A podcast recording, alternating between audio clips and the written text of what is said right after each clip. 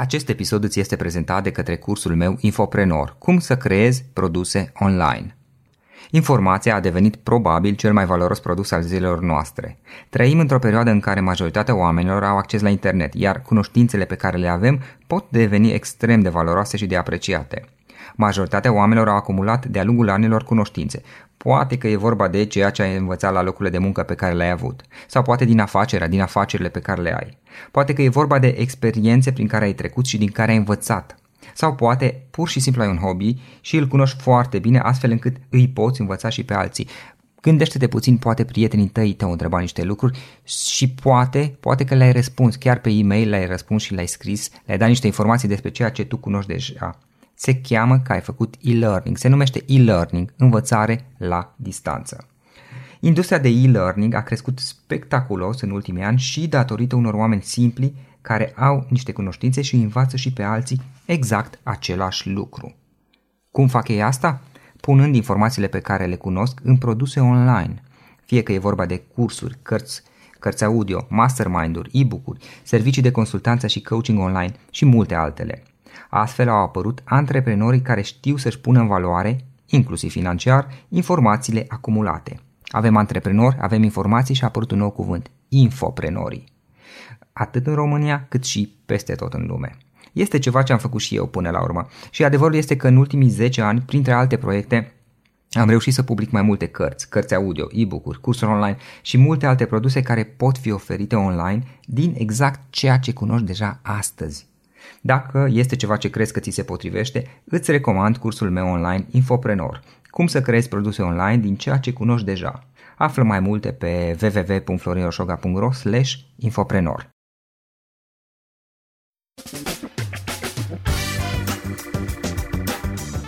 Suntem media a 5 persoane cu care ne petrecem cel mai mult timp – Felicitări pentru că ai ales ca astăzi să petreci timp de calitate alături de antreprenori care inspiră. Cu gazda ta, Florin Roșoga. Antreprenorii invitați în podcast au curajul să facă schimbări în viața lor și să caute activitatea care îi împlinește.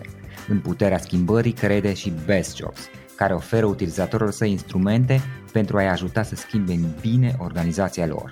Prin algoritmi de ultimă generație, Best Jobs ajută angajatorii să găsească cel mai bun candidat pentru poziția disponibilă. În plus, la Best Jobs plătești doar pentru rezultate pentru acei candidați care îți plac. Intră pe Best Jobs acum și adaugă jobul tău.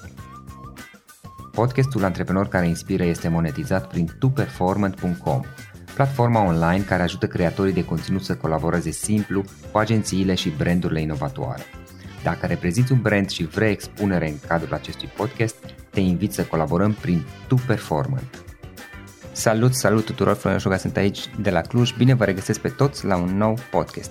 Invitata noastră de astăzi este Raluca. Raluca Matei este CEO Internet Corp, unul dintre cei mai importanți publisheri independenți din România. Ei au uh, și gestionează mai multe site-uri, unele dintre cele mai populare și mai mari site-uri din România și chiar de curând de la începutul anului au preluat mai multe, uh, încă alte câteva site-uri mari.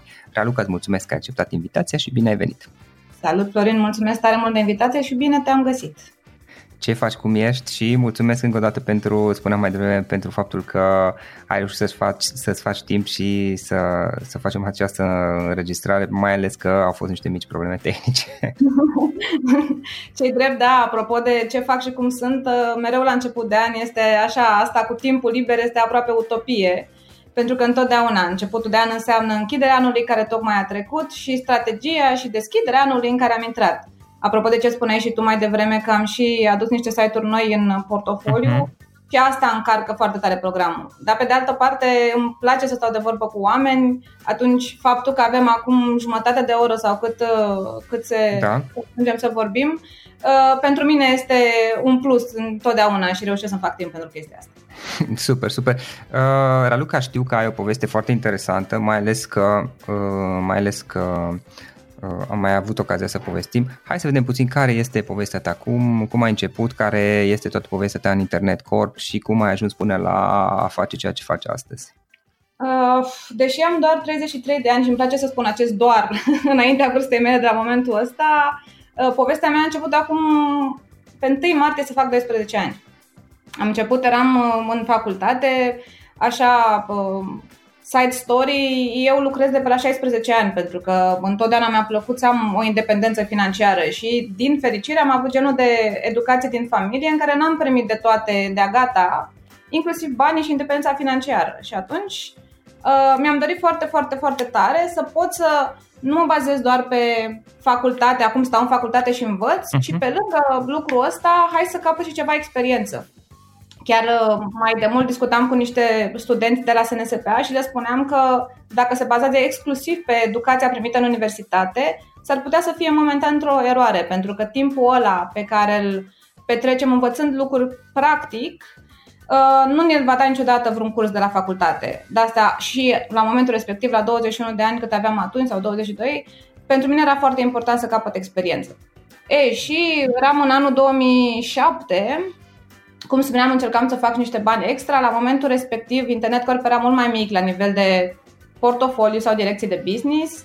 Uh, eu am fost, de exemplu, al 10 la om angajat în Internet Corp, în contextul în care la momentul ăsta suntem mai mult de 60. Adică așa s-a transformat toată povestea și, din nou, uh, contextul pieței de la momentul respectiv, apropo de online, Digitalul era atunci așa, îmi place mie să spun și o spun foarte des când vorbesc pe tema asta, ruda săracă de la țară, adică e important să fie TV, să fie presă, să fie outdoor da. și dacă mai aveai niște bani, poate și niște internet.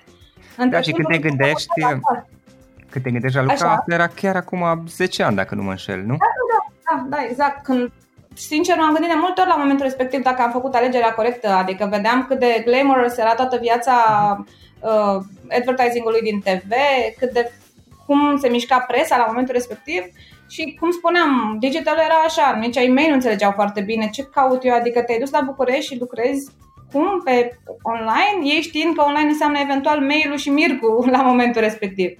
Da. Ei, și uh, am intrat în Internet Corp în 1 martie 2007, când am decis noi, printre altele, sau n-am decis eu, ci a decis fondatorul Internet Corp, Mihai Seceleanu, care la momentul respectiv era uh, fully involved în proiect, uh, să se desprindă de regia de publicitate care ne reprezenta pe noi atunci. Fusesem anterior și la Devolution, apoi Arbo Media și ne-am despărțit de ei în termen amiabil, amiabil luând o decizie destul de inconștientă la momentul respectiv, adică aceea de a încerca să facem pe puterile noastre absolut tot, de la content până la reprezentare, până la monetizarea efectivă a proiectelor. Iar rolul meu de, de la bun început a fost unul foarte uh, greu descriptibil într-un job, job description, pentru că făceam de toate. Efectiv, făceam și zona de vânzare și zona de uh, gândit proiecte speciale și zona de setare, campanii not serving și învățasem și puțin Photoshop. Adică la momentul ăla nu se punea problema de specializare pe domeniu, ci hai să reușim cu o echipă mică să facem maximul posibil. Ei, și asta se întâmpla acum 12 ani.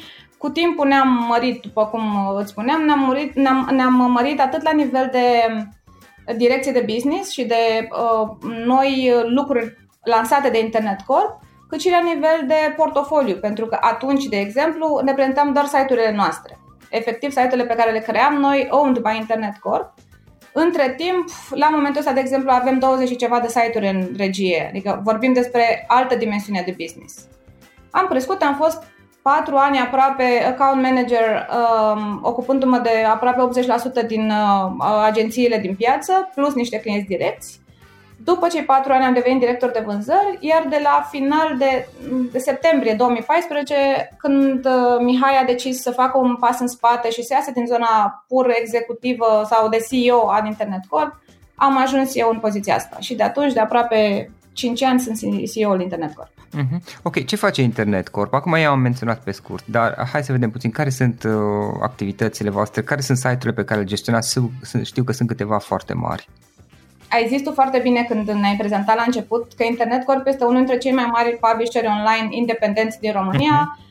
Core business-ul Internet Corp, uh, când spun core business, mă refer la 80-80 ceva la sută din cifra de afaceri, este reprezentată strict de uh, advertising online, adică de monetizarea site-urilor noastre sau ale celor din regie.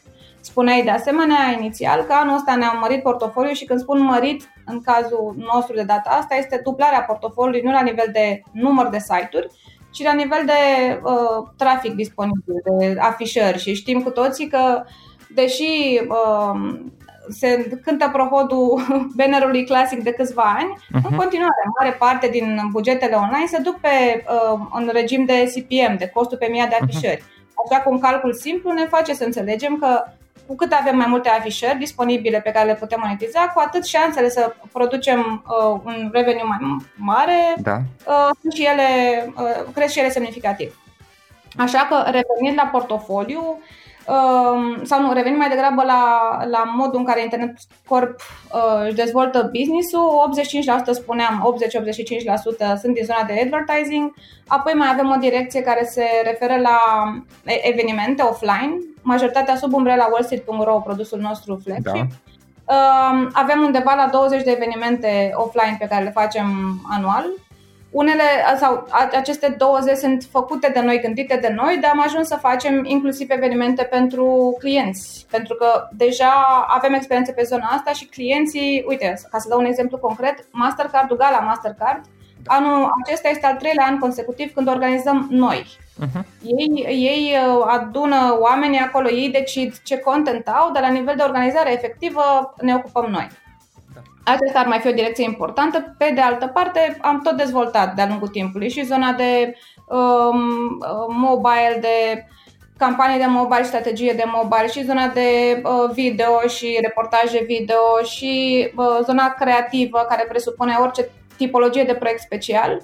Pentru că, apropo de proiecte speciale, întotdeauna focusul nostru a fost foarte tare în direcția asta, știi? Pentru că de câțiva ani se tot uh, uh, publisherii sunt foarte speriați, dacă vrei, uh, de creșterea influenței și importanței publisherii internaționale, adică ai Facebook sau ai Google. Și în modul în care intră acestea peste ei. Exact, și modul în care intră peste ei. Pe de altă parte, ce cred eu că scapă din vedere publisher este că, într-adevăr, dacă vrei să te lupți pe exact aceeași, același câmp de bătălie cu ei, cu cei mari, ai șanse foarte mari să pierzi. Adică dacă vei da. compara un cost de uh, Google cu un cost de de .ro, da, .ro nu o să fie ieftin în niciun caz, dar ceea ce trebuie avut în vedere întotdeauna este să te gândești la lucrurile pe care poți să le faci tu ca publisher și nu va putea niciodată să le facă Google, de exemplu. Și ca să dau un exemplu concret, da, un, uh, un proiect editorial, de exemplu, care presupune articole scrise pe un anumit domeniu, care presupune uh, video, reportaje, uh, interviuri, infografice și așa mai departe pe un site care la, la pachet cu efectiv ce înseamnă proiectul ăsta uh, vei putea să măsori indici de tipul engagement sau cum au reacționat oamenii la, la uh-huh. contentul respectiv, lucrurile astea nu se le poate face niciodată un publisher internațional. Am prins ideea asta, am văzut-o și am încercat să diferențiem punând accent pe lucrurile astea, tocmai ca să nu existe uh, drobul de sare în permanență, dacă o să crească Google, dacă o să crească Facebook, noi ce facem, pentru că am găsit formula prin care putem să creștem având niște soluții bune ca alternativă. Da, înțeleg. Asta sunt, sunt perfect de acord, pentru că practic uh, să lupți cu Facebook și Google, oricum ei au bugete imense în spate până la da, urmă. Bătălia din prima e pierdută. Dacă tu îți da. dorești da. să lupți cu ei, poți să, poți să um, decizi din prima să nu te bagi în povestea asta, pentru că este efectiv, este total inegală lupta. Dar nu o simt pierzătoare pentru că o situație de tipul ăsta te va obliga să găsești soluții. Te va obliga să reușești să scoți maximul posibil din ceea ce știi sau poți să faci. Da, da, da. Practic, um, site-uri cum sunt, și să luăm exemplu, știu, poate al Wall Street, acum eu nu știu exact cum este monetizat acolo, dar practic ei adună în acel loc deja o audiență interesată de anumite subiecte uh, și care probabil este, poate fi interesant să, să te promovezi în fața lor. Da, cu siguranță, pentru că ai deja targetul, îl găsești deja acolo. Încrederea utilizatorilor care intră pe, pe Wall Street este mult mai mare versus un site sau o, o zonă de tipul Facebook unde nu știi exact cine a transmis mesajul este sau nu adevărat. Ai încredere în produsul ăla, în cazul respectiv Wall Street, și atunci uh, impactul unui mesaj transmis sau unui proiect editorial va fi cu siguranță mult mai mare, pentru că oamenii nu pleacă de la încredere zero, ci vin acolo pentru că știu că pot să găsească uh, informații relevante. Da, da. În afară de Wall Street, ce alte site-uri aveți în portofoliu? Din uh, site-urile noastre ale Internet Corp vorbim despre Wall Street pe zona de business, Pudica și Garbo pe zona de lifestyle feminin, 9am pe știri uh, și Startup, unicornul nostru lansat acum câțiva ani, care este pe zona de antreprenoriat. Da, Îi da. spun unicorn pentru că acolo, de exemplu, am încercat o metodă de sau o variantă de business diferită. În cazul startup, noi nu uh, monetizăm prin bannere E un site curat, dacă mhm. ești curios să intri, un site curat, nu sunt, nu sunt PNR, dar toate proiectele de, monitor, de monetizare sunt pe video sau content, orice altceva care presupune uh, uh, intrarea în content fără să fie ne la locul ei. Adică nu o să găsești pe startup uh, articole sau proiecte editoriale despre placa dentară, ci o să găsești da, da. lucruri care pentru startup-uri sunt foarte, foarte interesante. Da, este Ei, asta de aerisit și curat. Da, da, exact. Și ne-am dorit să demonstrăm că se poate și așa. Iar pe lângă site-urile acestea avem, cum spuneam, peste 20 de site-uri în portofoliu în regie. Nu sunt ale noastre, dar le reprezentăm la nivel de monetizare.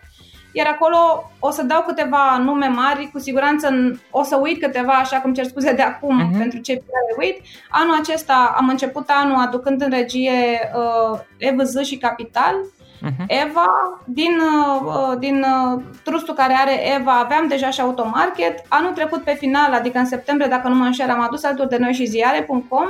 Aveam deja Andreea Raicu, aveam toate site-urile de la Skin Media care reprezintă primele patru site-uri pe zona de culinar de la noi. Aveam Softpedia, avem avocat net de foarte mulți ani. Ce aș vrea să punctez aici este că întotdeauna strategia noastră la nivel de dezvoltare pe regie n-a fost una de cât mai multe, să fie cât mai multe, ci mai degrabă să fie acele site-uri pe care te poți baza, în care poți avea încredere. Adică nu cred că strategia de tipul vreau să fie 100 de site-uri e una câștigătoare. Din nou, părerea uh, mea raportată la strategia Internet Corp, pentru că dacă ai 100 de site-uri, este foarte, foarte greu, și dacă, bine, dacă ai 100 de oameni care să facă și vânzarea pentru ele, e minunat. Dar în contextul unei uh, echipe de vânzări nu foarte, foarte mare, cu un portofoliu foarte mare, nu ai timp să te mai ocupi de fiecare site în parte așa cum ar trebui. Iar noi, tocmai pentru că am încercat să nu existe overlap între site-uri, adică să nu ai mai multe pe aceeași categorie, am tratat tot timpul site-urile că au fost ale noastre owned by Internet Corp sau că au fost din regie, am încercat să le tratăm tot timpul egal, să nu fie nicio diferență între ele. Și atunci ne-am încercat să păstrăm un număr relativ mic de site-uri, să ne comportăm uh, perfect egal cu fiecare în parte și să scoatem maximul posibil de la fiecare. Mhm. Spuneai mai devreme site-uri pe care, dacă, dacă am reținut bine, te poți baza, ai, să ai încredere. Ce înțelegi prin asta? Uh, sunt site-urile acelea care, de-a lungul timp, care în primul rând există de ceva vreme în piață, adică n-au, mhm. n-au răsărit peste noapte și dintr-o da. dată sunt vedete.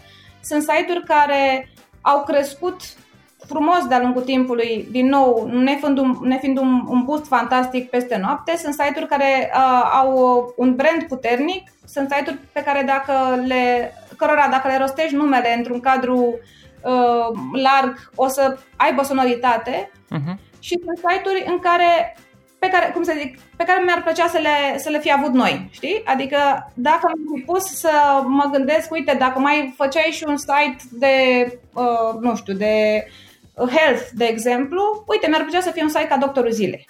Știi? Și acum, by the way, Doctorul Zilei este și el la noi în, în rețea. Adică acele site-uri pe care să fiu și eu mândră că le reprezint. Da, practic vă, în felul ăsta voi, într-un fel, vă, vă limitați, vă păstrați doar pentru un număr uh, de site-uri care este credibil, adică nici nu doriți să lucrați cu sute de site-uri, cu mii de site-uri. Da, recunosc că de-a lungul timpului, probabil numai anul trecut, am refuzat undeva la 15-20 de site-uri care au vrut să lucreze cu noi, dar din motive de încredere am preferat să nu. Da, creșteți mai încet, dar vă gândiți pe termen lung. Exact, exact. exact. Uh, Raluca, trei, trei idei, trei lecții importante pe care le-ai învățat de-a lungul timpului în toată cariera ta.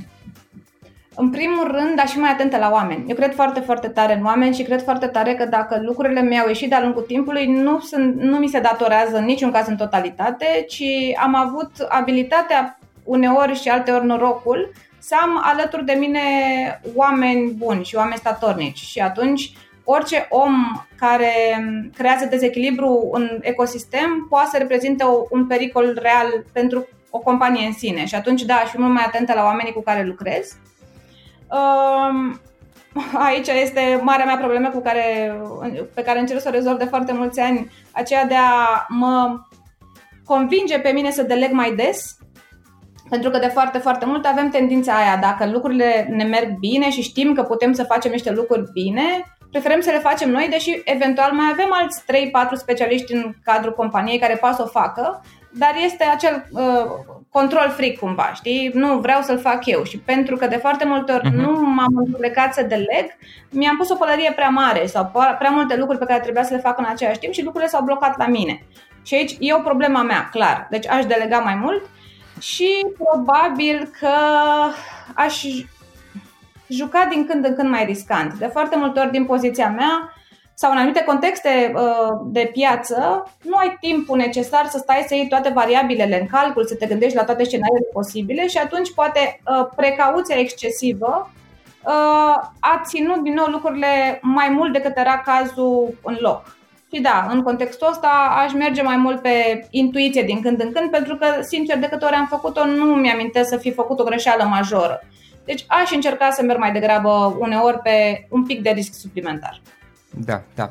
Um, practic e vorba de a, de, a, de a te baza pe intuiție și faptul că uneori precauția te face și să pierzi, nu știu, poate ai pierdut da, anumite da, oportunități. S-ar putea, un tren, s-ar putea să pierzi un tren pur și simplu. Cât stai să te gândești, s-ar putea ca decizia respectivă să vină prea târziu și să fie pierdută o oportunitate și uneori e bine să ne gândim că lucrurile nu așteaptă după noi. Da, da, asta confirm și, la fel e și experiența mea, când am luat decizii pe bază de intuiție. În general nu, nu, am, nu am făcut greșeli majore și, și când am făcut greșeli nu au fost așa de multe până la urmă, dacă stau să mă gândesc. Mm-hmm, mm-hmm.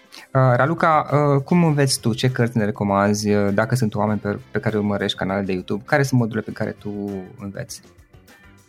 Eu recunosc, deși sună așa foarte tot cilărește, că îmi place foarte tare să citesc și citesc foarte mult. Am rămas încă la uh, varianta aia, eu n-am putut să mă obișnuiesc niciodată cu cititul pe uh, device-uri uh, moderne, Kindle. am rămas la cartea aia uh-huh. clasică. Citesc foarte mult, e drept că citesc în același timp, asta e o chestiune pe care am învățat-o de la tatăl meu, citesc în același timp 4 sau 5 cărți din uh, direcții diferite, adică la momentul ăsta recitesc uh, o carte pe care pe mine m-a ajutat, care pe mine m-a ajutat foarte, foarte mult în, în business. Este vorba despre ce e dificil la lucrurile dificile de la Ben Horowitz. Care e extraordinar de bună și aș recomanda oricui să o citească cu pixul în mână.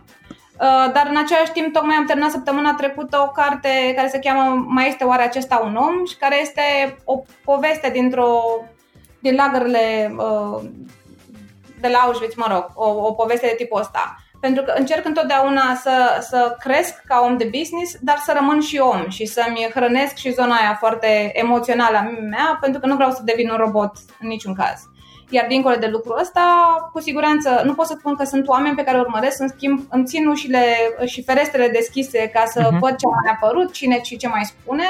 Urmăresc, într-adevăr, intru în fiecare zi pe Business Insider, intru pe TechCrunch, văd trenduri, dar nu pot să spun că aș putea să fac o listă foarte, foarte clară, urmăresc aceste 10 persoane și 10 site-uri. Facebook, de exemplu, pentru mine, și aici uh, vă recunosc foarte clar, pentru mine e o sursă foarte bună de informații, pentru că găsesc frecvent de la diferiți oameni, uite un link, uite un articol, uite ce s-a mai întâmplat, iar chestia asta mă, mă ajută să rămân up-to-date tot timpul.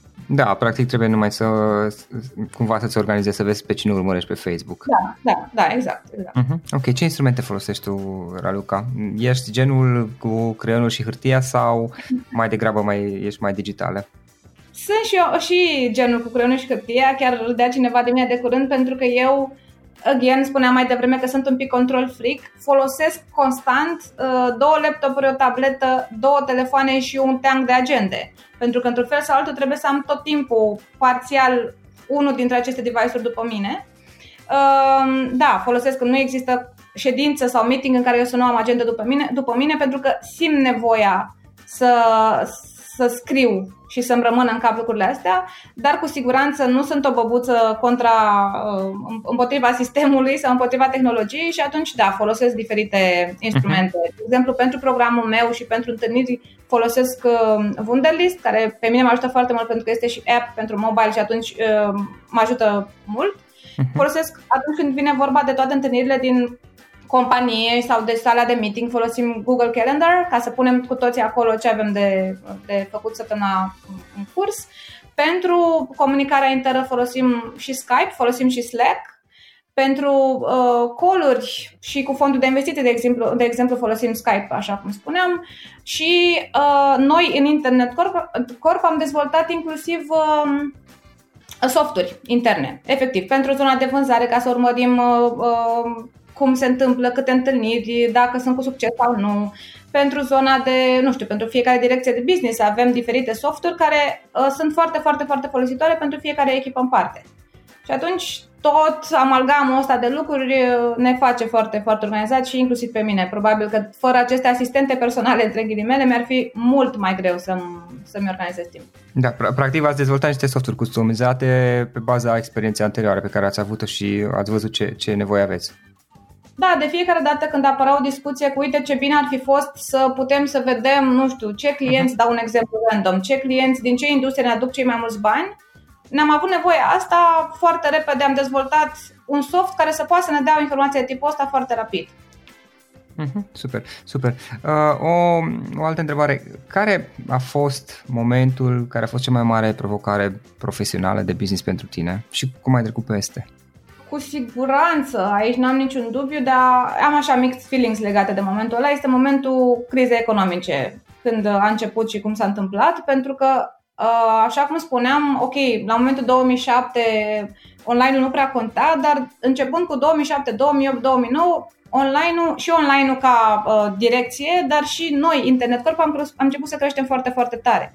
Iar în momentul în care um, a venit criza economică, noi eram după 2 ani cu niște creșteri fabuloase, adică aveam niște creșteri de la uh, 150.000 de euro la 800.000, adică efectiv era o creștere foarte, foarte mare și când mhm. vii după după niște ani, chiar, chiar dacă la volum, la nivel absolut de cifre, nu sună fantastic, acum suntem mult mai sus, dar la momentul respectiv era mult pentru noi și ne uitam în procente cât de mult am crescut, ne obișnuisem cu mindset-ul ăsta, aveam senzația asta că suntem semizeși și că putem să facem orice și dintr-o dată un lucru uh, ce nu stătea deloc în puterea noastră de a fi controlat criza economică, ne lovea atât de tare încât, da, a fost un moment destul de ne-am panicat un pic, pentru că dacă era o problemă internă, știi că o putem rezolva. Când nu mai stă în mâinile tale, trebuie să gândești soluții. Pe de altă parte, recunosc că deși a fost foarte, foarte greu, adică au fost perioade în care, fără deloc să mă plâng, pentru că mi-a plăcut foarte mult perioada, perioada respectivă, stăteam la birou câte 16 ore pe zi, uneori chiar 48 de ore pe zi, ca să zic așa, adică nu mai plecam acasă, tocmai pentru că trebuia să fim tot timpul foarte, foarte prezenți acolo. Dar, pe de altă parte, ca să nu mă lungesc foarte mult, eu mă bucur foarte, foarte, foarte tare ca, că s-a întâmplat și că a venit criza asta, pentru că atât de mult cât am putut să învăț eu în criza respectivă și nu numai eu, și piața în sine uneori și colegii mei, probabil că nu aveam nicio șansă să învățăm, sau poate aveam, dar în vreo 10 ani. Acolo a trebuit, în perioada crizei, a trebuit în 6 luni să fim mult mai buni, mult mai adaptabili, mult mai flexibili și să revenim un pic cu picioarele pe pământ și să ne dăm seama că dacă, dacă, nu, dacă ne imaginăm că făcând lucrurile exact la fel, o să putem să creștem în aceeași uh, uh manieră, era absolut uh, din capitolul Moș Crăciun și prietenii săi, nicio șansă. Nicio. Da, da, practic tocmai presiunea prin care ați trecut într-o perioadă relativ scurtă va forța să dați știu, niște chestii foarte bune din voi și, și să faceți schimbări care poate altfel nu le-ați fi făcut dacă nu era. Exact, cu siguranță. De asta, de asta spuneam că au fost mixed feelings pentru că a fost al naibii de greu, o spun foarte, foarte sincer, uh-huh. dar pe de altă parte am învățat enorm. Și ați supraviețuit. Exact. Iată ne încă în picioare. Da, da, da. Raluca și în final o ultimă întrebare. Dacă ar fi să lași ascultătorii podcastului cu o singură idee, exprimată pe scurt, care ar putea fi aceea? Să-și dea voie să greșească. Știu că deja e clișeică lecția asta și că am auzit de multe ori în ultima vreme. Eu cred foarte, foarte mult în greșeală cu o mențiune. Greșeala din care nu vezi nimic, ai făcut absolut degeaba. Greșeala despre care spui, e, mi-asum, am greșit, asta este, mi-asum, dar nu vii și cu o soluție, e la fel de degeaba.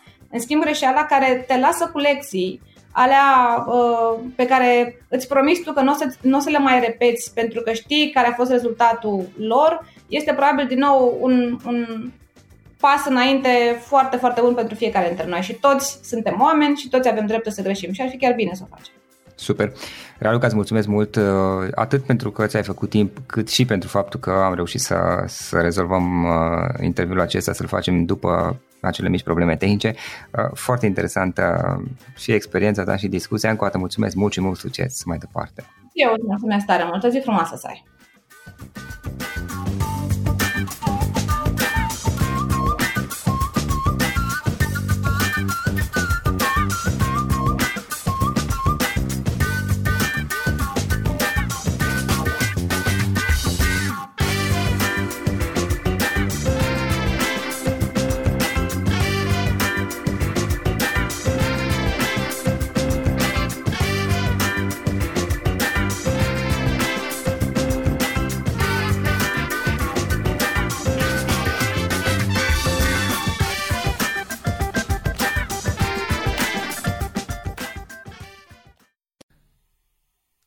Acest episod ți-a fost prezentat de către cursul meu Infoprenor, cum să creezi produse online. Informația a devenit probabil cel mai valoros produs al zilelor noastre. Trăim într-o perioadă în care majoritatea oamenilor au acces la internet, iar cunoștințele pe care le avem pot deveni extrem de valoroase și de apreciate. Unii oameni spun de altfel că în momentul de față cel mai valoros lucru din lume sunt informațiile. Majoritatea oamenilor au acumulat diverse informații de-a lungul anilor, diverse cunoștințe. Poate că e vorba de ceea ce ai învățat la locurile de muncă pe care le-ai avut, sau poate din afacerea pe care o ai. Poate Poate e vorba de experiența prin care ai trecut, o anumită experiență, anumite experiențe prin care ai trecut și din care ai învățat. Sau poate ai un hobby și îl cunoști foarte bine, astfel încât îi poți învăța și pe alții. Poate că prietenii tăi, când au nevoie de informații legate de un anumit subiect, pe tine te caută. Și poate că până acum i-ai ajutat deja răspunzându-le la întrebări, răspunzându-le poate pe e-mail acestora. Se numește e-learning, învățare la distanță. Iar industria de e-learning a crescut spectaculos în ultimii ani și asta și datorită unor oameni simpli care pur și simplu au niște cunoștințe și îi învață pe alții exact același lucru pe care ei îl cunosc deja, punând informațiile pe care le cunosc în produse online. Fie că e vorba de cărți, de cursuri, de cărți audio, de e-book-uri, de mastermind-uri, de servicii de consultanță și de coaching online. Astfel au apărut antreprenorii care știu să-și pună în valoare, inclusiv financiar asta, să-și pună în valoare informațiile acumulate antreprenori și informații și atunci a apărut un nou cuvânt, infoprenor se numesc. E vorba despre antreprenorii care pur și simplu știu să-și pună în valoare lucrurile pe care ei de altfel le cunosc deja. Este ceva ce până la urmă am făcut și eu în ultimii ani, în ultimii în special 10 ani, când am publicat diverse cărți, cărți audio, e-book-uri, cursuri online și alte produse care pot fi oferite online din exact ceea ce cunoști deja astăzi și care pot fi consumate online la orice moment în, în orice zi de oriunde din lume. Dacă subiectul acesta este ceva ce crezi că ți se potrivește, îți recomand cursul meu online Infoprenor. Cum să creezi produse online din ceea ce cunoști deja.